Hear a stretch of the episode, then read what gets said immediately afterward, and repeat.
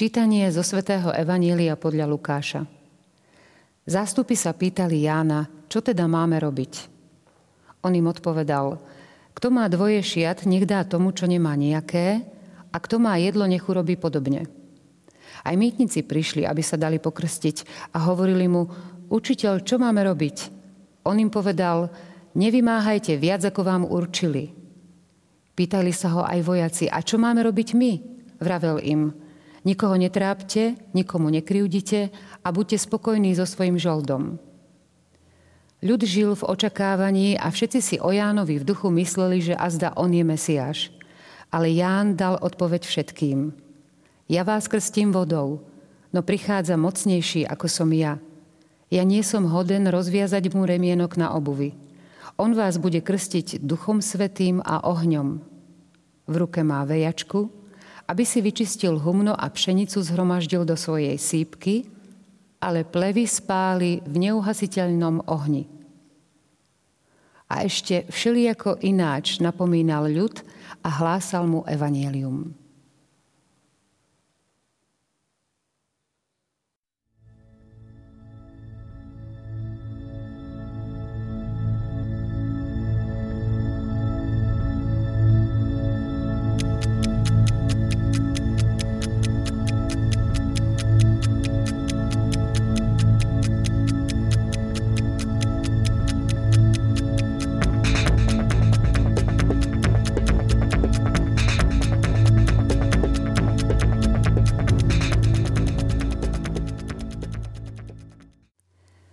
Čo teda máme robiť? Pýtali sa zástupy, mýtnici i vojaci Jána Krstiteľa na jeho výzvu Pripravte cestu pánovi. Čo máme robiť my? Odpoveď vám, vážení televízni diváci, prinesieme v dnešnej relácii, pri ktorej vás srdečne vítame v relácii EFETA. Vítame i nášho dnešného hostia, otca biskupa Jozefa Halka. Srdečne vás vítame. Ďakujem pekne. Otec biskup, na prvý pohľad je toto evanielium takmer zrozumiteľné, ale predsa len Povedali sme si, že budeme objavovať tajomstvá tohto svätého písma, takže čo by sme mali robiť my, keby sme boli práve na mieste tých mýtnikov, vojakov? Som veľmi rád, že kladete práve túto otázku ako prvú, pretože máme pred sebou a práve ste prečítali živé Božie slovo. A živé Božie slovo, ktoré je vykúpené Ježišovou krvou, Ježišovou smrťou a zmrtvých staním, je účinné tu a teraz medzi nami. To znamená, Máme pred sebou modelovú situáciu, v tomto konkrétnom prípade modelovú otázku, ktorú kladú tí, ktorí počúvajú ohlasovanie Jána Krstiteľa, svätého Jána Krstiteľa, ktorý predpovedá príchod Mesiáša, predpovedá príchod Ježiša Krista. A toto evanelium, ako ste to aj vy naznačili, hovorí, aby sme sa aj my pýtali, že čo máme robiť. Táto otázka je svojím spôsobom kľúčová a by sme stať mohli povedať aj prelomová, pretože potom, ako poslucháči svätého Jana Krstiteľa počujú jeho ohlasovanie, kladú otázku, ktorá vyjadruje hneď niekoľko vecí. Prvá, že sú ochotní urobiť niečo konkrétne, niečo, čo bude od nich žiadať svätý Jan Krstiteľ. Druhá, že svätý Jan Krstiteľ je pre nich taká autorita, jeho ohlasovanie ich zasiahlo tak hlboko, že sú ochotní urobiť nejaký, nejaký konkrétny krok. Pretože e, tak vtedy ako dnes určite bolo veľa ľudí, ktorí prijali nejakú teóriu, tá teória sa im páčila, to učenie sa im zdalo byť pekné a vznešené, ale nie vždy človek nájde odvahu položiť otázku, ktorá je zároveň rizikom, že dostane človek veľmi náročnú odpoveď. Teda, čo máme robiť? Zaujalo ma, e, skočím vám do reči, zaujalo ma práve to, že svetopisec napísal, e, mohol napísať iba zástupy sa pýtali, ale on rozdelil práve medzi zástupy, mýtnikov a vojakov. Je tam nejaký význam? Samozrejme. Pretože aj mýtnici sa pýtajú, čo máme robiť, aj vojaci sa pýtajú, čo máme robiť. Sú to skupiny osôb už e, vyhranené, teda konkretizované. Medzi tými zástupmi boli aj mýtnici, aj vojaci a aj oni sa pýtajú, že čo majú robiť. Je zaujímavé, že muž, ktorý prichádza z púšte, muž, ktorý žije veľkou askézou, nehovorí ani mýtnikom, ani vojakom, nechajte svoje povolanie, nechajte svoje zamestnanie a choďte do púšte, teda zmente úplne a radikálne svoj život. Ale dáva im svojím spôsobom, môžeme snať povedať, oveľa náročnejšiu odpoveď. Tam, kde ste a to, čo práve robíte, robte tak, aby ste to robili poctivo a aby ste to robili e, so svedomím a s istou empatiou voči tým, E, s ktorými prichádzate do kontaktu. Takže mýtnikom nehovorí, že nebuďte mýtnici, ale nevymáhajte viac, ako vám určili. To znamená, buďte spravodliví, keď to robíte. Vojakom nehovorí, nebuďte vojaci, ale hovorí im, napriek tomu, že ste ozbrojení, napriek tomu, že ste zaštítení nejakou vyššou autoritou, nezneužívajte svoju moc, svoju silu a neujarmujte ľudí, ale buďte spokojní so svojím žoldom. To znamená, nesnažte sa od ľudí vymôcť niečo, čo vám čo vám nepatrí. V podstate nám Ježiš a svätý Jan Krstiteľ cez toto evanelium hovoria, že príprava na narodenie Ježiša Krista, respektíve očakávanie Ježiša Krista, môže u niektorých ľudí, ktorí majú špeciálne povolanie, znamenať aj určité veľmi radikálne rozhodnutie, ktoré je zmenou životného štýlu od základu, ale pre mnohých ľudí platí to, že nech zostanú tam, kde sú, nech pracujú tam, kde sú, nech zostajú v tých podmienkach a v tých kontextoch, v ktorých sú, ale tam, kde sú, nech sú s láskou a v láske. To znamená, tam, kde si a to, čo si, rob to najlepšie. Ak si matka, buď čo najlepšia matka. Ak si otec, buď čo najlepší otec. Ak si v akejkoľvek profesii, lekár, inžinier, robotník, kňaz, to, čo si, to rob čo najlepšie. Toto je, toto je askéza, je to seba zaprenie, je to vystúpenie zo seba a čo si treba určite všimnúť na týchto riadkoch, okamžite zostupujeme do vzťahov. Ak máte chlieb, ak máte jedlo, dajte tým, ktorí sú hladní. Ak máte kabát, ak máte oblečenie, dajte tým, ktorí nie sú oblečení. Potom sám Ježiš povie, bol som hladný a dali ste mi jesť, bol som nahý a zaodeli ste ma. A takisto mýtnici a vojaci sú, v, sú vkomponovaní do vzťahu a v tom vzťahu žijú tú prípravu e, pre, na narodenie Ježiša Krista. Pretože Ježiš Kristus sa rodí ako dar. E, keď sa deti pýtame, že čo je pre nich najvzácnejší dar pod stromčekom, iste by sme sa veľmi potešili, keby povedali, pri všetkých ostatných darčekoch, ktorým sme sa tešili, najviac sme sa tešili tomu, že sa narodil Ježiš Kristus. Lebo on sám, ako to neskôr e, rôznym spôsobom povie, je darom pre ľudí. Jan Krstiteľ prináša odpovede. Hovorí, tak ako ste spomínali, dajte šaty tomu, čo nemá nejaké a kto má jedlo, nech urobí podobne. Takže, e, tak ako ste hovorili, my sme tí, ktorí takisto sa máme darovať. Áno. Pričom v týchto veciach, ako sú šaty a jedlo, nemusíme vnímať len veci, nemusíme vnímať len predmety. E, šaty a oblečenie sú okrem mnohých iných symbolov aj symbolom, okrem mnohých iných významov aj symbolom ľudskej dôstojnosti. Čiže možno je tu výzva v jednaní a v stretaní s druhými ľuďmi voliť to, čo psychológovia nazývajú podporný prístup. Teda e, byť v kontakte s ľuďmi takým spôsobom, aby sme im pomohli e, prejaviť sa v tom najlepšom, čo v nich je, to dobré. Takže dajte druhým šaty, dajte druhým ich dôstojnosť, alebo pozbuďte druhým, druhých k tomu, aby to dobré, čo je v nich, sa ukázalo, aby to dokázali realizovať. A hlad samozrejme nie je len otázka fyzického hladu, ale žije okolo nás veľmi veľa ľudí, ktorí sú opustení. Buď sú opustení, pretože okolo nich naozaj nie sú ľudia, alebo sú okolo nich ľudia, ale vzťahy sú také, že sú napokon tiež opustení. A títo ľudia sú hladní po spoločenstve, hladní po kontakte, hladní po empatii a dať niekomu nasítiť sa ľudským kontaktom znamená niekomu zavolať, niekoho vyhľadať, niekomu zagratulovať, jednoducho nájsť príležitosť k tomu, aby sme ich nasítili, e, nasítili láskou, po ktorej prahnú a tým ich aj pripravili na prijatie prípadne toho, ktorý je zdrojom tejto lásky a to je ten rodiaci sa Pán Ježiš Kristus.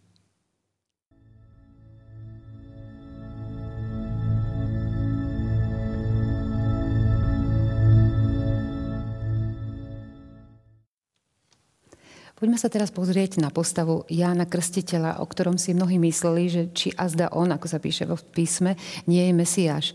Ale on o sebe hovorí, ja nie som hoden rozviazať mu remienok na obuvi. Svetý Jan Krstiteľ je naozaj fascinujúca postava v tej vyváženosti tej razancie toho posolstva, výzvy k obráteniu, ale súčasne veľkej pokory. E, Jan Krstiteľ to nehovorí, pretože chce nejak verbálne ujarmovať tých druhých, ale hovorí to jednoducho, pretože túži potom, aby prijali Ježiša Krista. E, v tomto evaneliu to vyjadruje takým veľmi radikálnym spôsobom, že nie je hoden rozviazať Ježišovi ani remienok na obuvi, tomu, ktorý prichádza. E, remienky na obuvi rozvezovali len otroci. Čiže on sa robí ako keby ešte menším ako otrokom. A týmto Jan Krstiteľ ukazuje, ako sa treba postaviť voči pokušeniu, stať sa stredobodom pozornosti. Dokonca aj u tých, ktorí ohlasujú Ježišovo evanelium a rôznym spôsobom, či sú to katecheti, či sú to kňazi, či sú to rôzne e, misionárske skupiny, e, je to istým spôsobom pokušenie, aby sme sa cez ohlasovanie stali stredobodom pozornosti my. Ale ak to chceme vyjadriť symbolicky, my sme okno, ktoré čím menej vidieť, tým viac svetla prepúšťa. Čím je okno čistejšie vo svojich úmysloch, vo svojich postojoch, vo svojom základnom nastavení voči e, tejto evangelizačnej a práci, tým viac svetla prepúšťa. Pričom, pričom teda jediným zdrojom svetla je ten, ktorý hovorí, ja som svetlo sveta, teda Ježiš Kristus, ktorý sa rodí. To znamená, aj v príprave na Vianoce, v tomto adventnom období, všetkým tým, ktorí akokoľvek chcú druhým pomôcť, aby sa pripravili na Vianoce, vždy musia mať na pamäti, že ten najdôležitejší a ten stredobod má byť vždy Ježiš. Hovorí aj o tom, bude vás krstiť duchom svetým a ohňom. Áno. Je tu istý kontrast medzi vodou a ohňom, aj v tom zmysle, že Jan Krstiteľ polieval v Jordáne a symbolicky omýval tých ľudí vodou, ktorá ich omývala z vrchu a oni sa mali vnútorne disponovať na pokánie pred Bohom. Mali olutovať svoje hriechy a prijímať Božie odpustenie.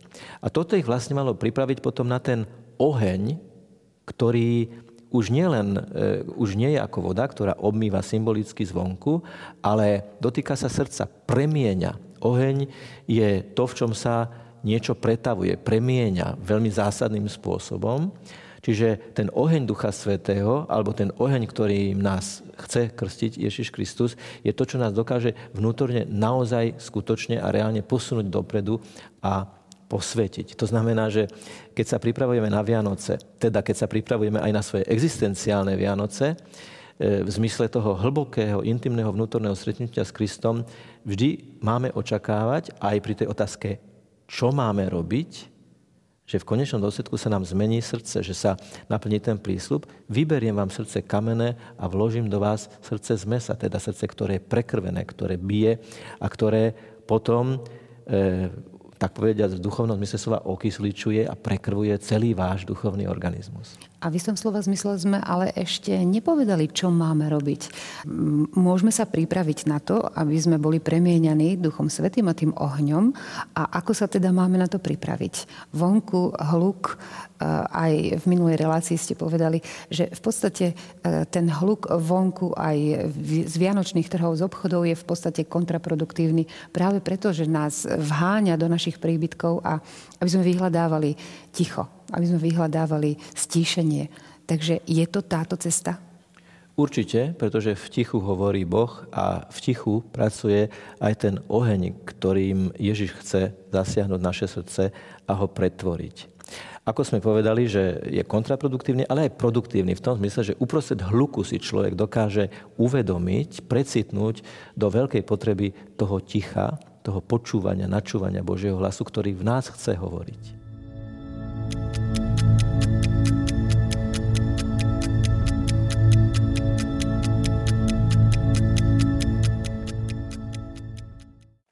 V ruke má vejačku, aby si vyčistil humno a pšenicu zhromaždil do svojej sípky, ale plevy spáli v neuhasiteľnom ohni. Môžeme to chápať, oddeliť dobrých od zlých? Áno, samozrejme, že to takto chápať nielen, že e, môžeme, ale mali by sme. A opäť je to veta, ktorá je veľmi silná, je to vejačka, je to isté oddelovanie tých, ktorí sú plní lásky a tí, ktorí sú prázdni. A dokonca tú radikalitu tohoto výroku ešte umocňujú slova o neuhasiteľnom ohni. A opäť e, sú to slova, ktoré nás varujú pred čisto romantickým naladením na Vianoce a vedú nás k istej zodpovednosti za to, čo robíme. Totiž každé Vianoce sa vracajú na, každý rok na konci preto, aby sme prehodnotili svoj, svoj život koľko máme v srdci pliev a koľko máme v srdci hodnotného, hodnotného zrna.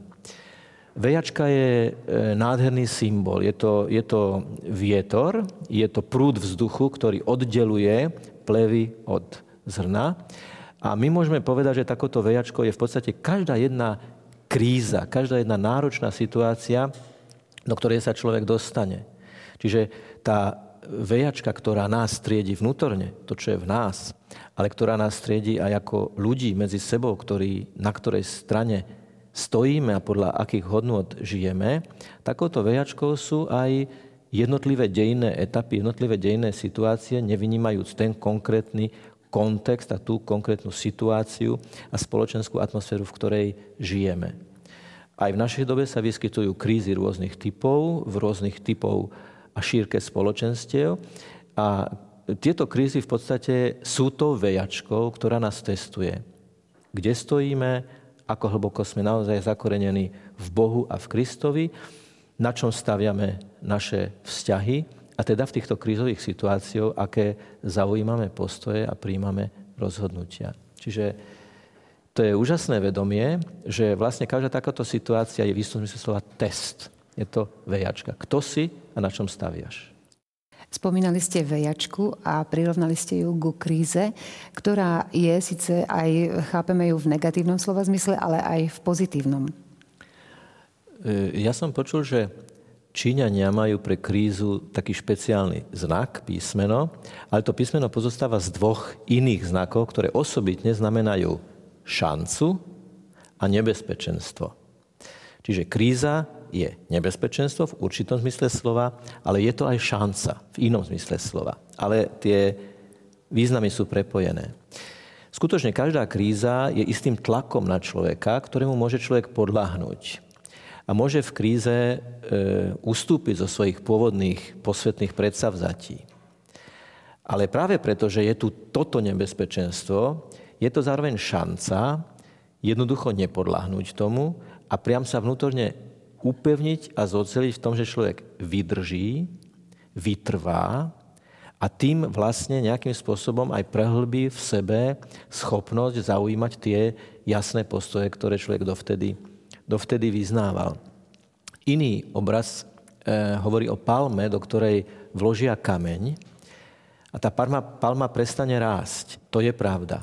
Ale začnú jej rásť oveľa intenzívnejšie a hĺbšie korene.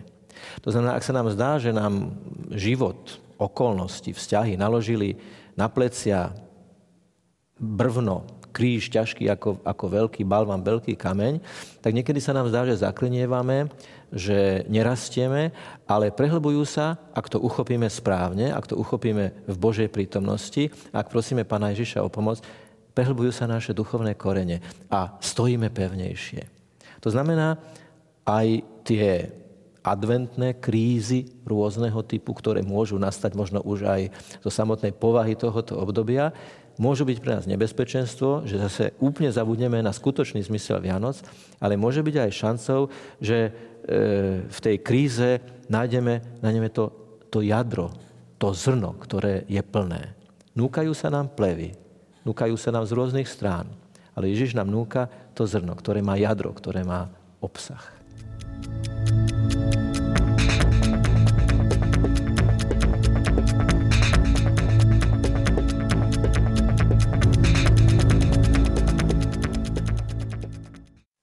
Otec biskup, do každej relácie ste si priniesli nejaký ten predmet, aby ste nám zosúčasnili prečítané evanielium. A dnes, ako vidíme, ste si priniesli veľmi malé sveté písmo. Čo vám pripomína? Prečo? Áno, je to, svojho času sa to nazývalo, že kolibričie vydanie, malilinké vydanie Nového zákona, Evanielia. ktoré mi pripomína moje vojenské časy. Lebo na základnej vojenskej prezenčnej službe som bol ešte v čase socializmu, keď e, v kasárniach mať Bibliu, mať Sveté písmo mohlo byť priam nebezpečné. A preto nie je zanedbateľná tá veľkosť toho písma, ktoré je obsahom obrovské, ale toto vydanie je maličké a tak sa dalo vsunúť do vrecka na maskáčoch. Čiže kdekoľvek sme boli, na výcviku, v tanku, na cvičišti, na obede, jednoducho kdekoľvek, stále človek mohol mať pri sebe písmo a keď bola situácia taká, že sa dalo, tak človek mohol do, do ňoho nahliadnúť. Je dôležité, dôležité si uvedomiť, že dostať sa na vojnu, kde vás ostrihajú, kde vám dajú iné šaty, kde vám rozkazujú, kde je úplne iný rytmus života, je to vejačka. Je to vejačka, v ktorej mnohí chlapci sú vystavení aj tomu, že či aj v tomto agresívnom, drsnom a mnohokrát veľmi vulgárnom prostredí si udržia to, čo vyznávali doma, tú vieru. Či to zanechajú, či sa prispôsobia, alebo či priamo v tomto prostredí objavia v sebe to zrno v tom srdci a budú vydávať, budú vydávať svedectvo. Takže e, mať pri sebe sveté písmo, mať pri sebe živé evanielium v tomto prostredí bola ako taká opora, ako taký slb, ktorý nás v tom vetre tej vejačky základnej vojenskej služby, služby držal. E, nezabudnutelné pre mňa je to, keď som raz nedostal na Vianoce opušťák a tak som prežil Vianoce e, nedaleko kasárni, v Janských, nedaleko teda miesta, kde som bol na vojenskej službe v Janských lázniach. Polnočná omša, na ktorej bolo veľmi malé spoločenstvo, veľmi horlivých ľudí. Bola to omša priamo v kasárniach? Či... Bola to nie, v tom čase ešte nemohla byť, Áno. pretože ešte sme stále v socializme. E, v období teda komunistickej ateizácie.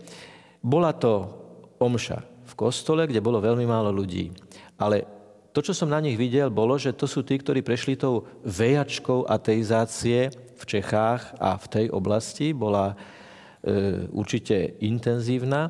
A oni napriek tomu tam boli ako, ako malé spoločenstvo, kde každý jeden ten človek sa musel v tej atmosfére, v tom prostredí rozhodnúť preto, že verí, že je členom cirkvi a že príde na polnočnú svetú omšu.